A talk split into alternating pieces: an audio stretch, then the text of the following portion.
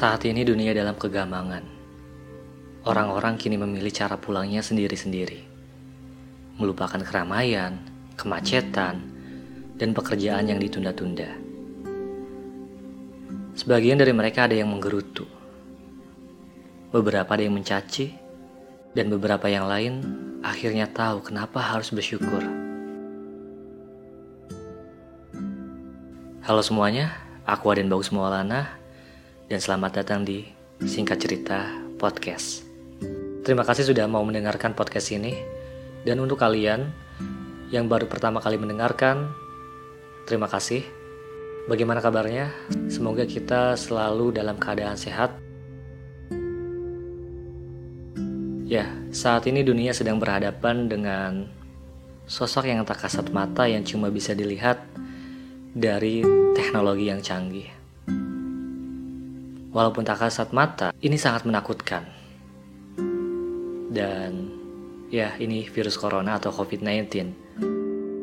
Saat ini virus corona telah banyak makan korban jiwa.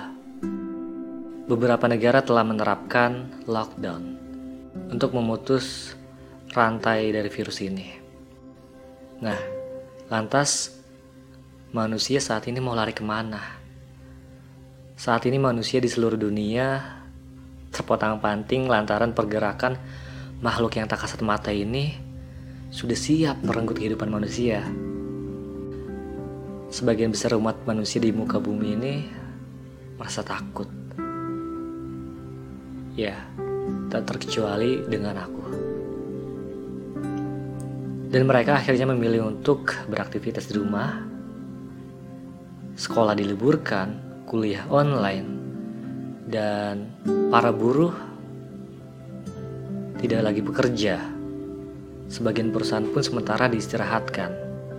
Dan bukan cuma itu, ada aktivitas keagamaan yang mau tidak mau ditiadakan. Lalu timbullah pertanyaan, mungkinkah ada yang mencari keberadaan Tuhan saat ini? Dan Tentunya banyak. Ada yang mencarinya dengan membawa permohonan, bersyukur, dan mungkin ada juga yang menggugat Tuhan. Ya, mengapa badai ini harus terjadi? Tidakkah Tuhan membuka mata bagi umat manusia di seluruh dunia? Kita lihat sekarang hari Jumat tidak seperti biasanya. Sekarang hari Jumat tanpa sholat Jumat berjamaah dan hari Minggu tanpa misa atau kegiatan keagamaan lainnya.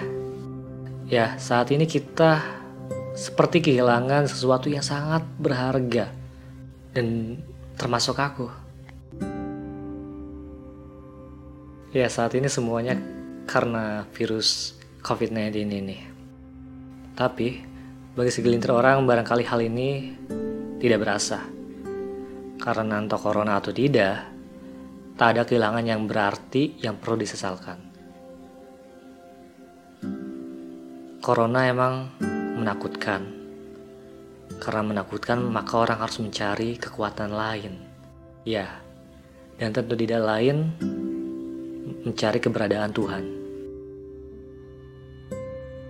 Kita semuanya pasti tahu saat ini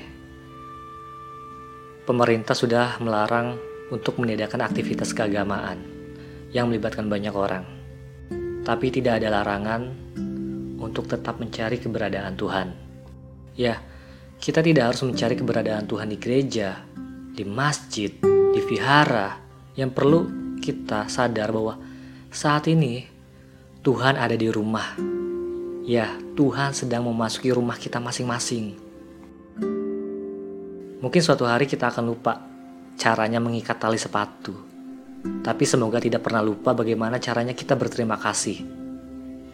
Entah ke mana corona akan pulang, tetapi Tuhan tak pernah tiada. Yang menjauh hanya kita, Allah tidak. Jadi kita tidak harus mencari keberadaan Tuhan. Karena Tuhan sudah bersama kita.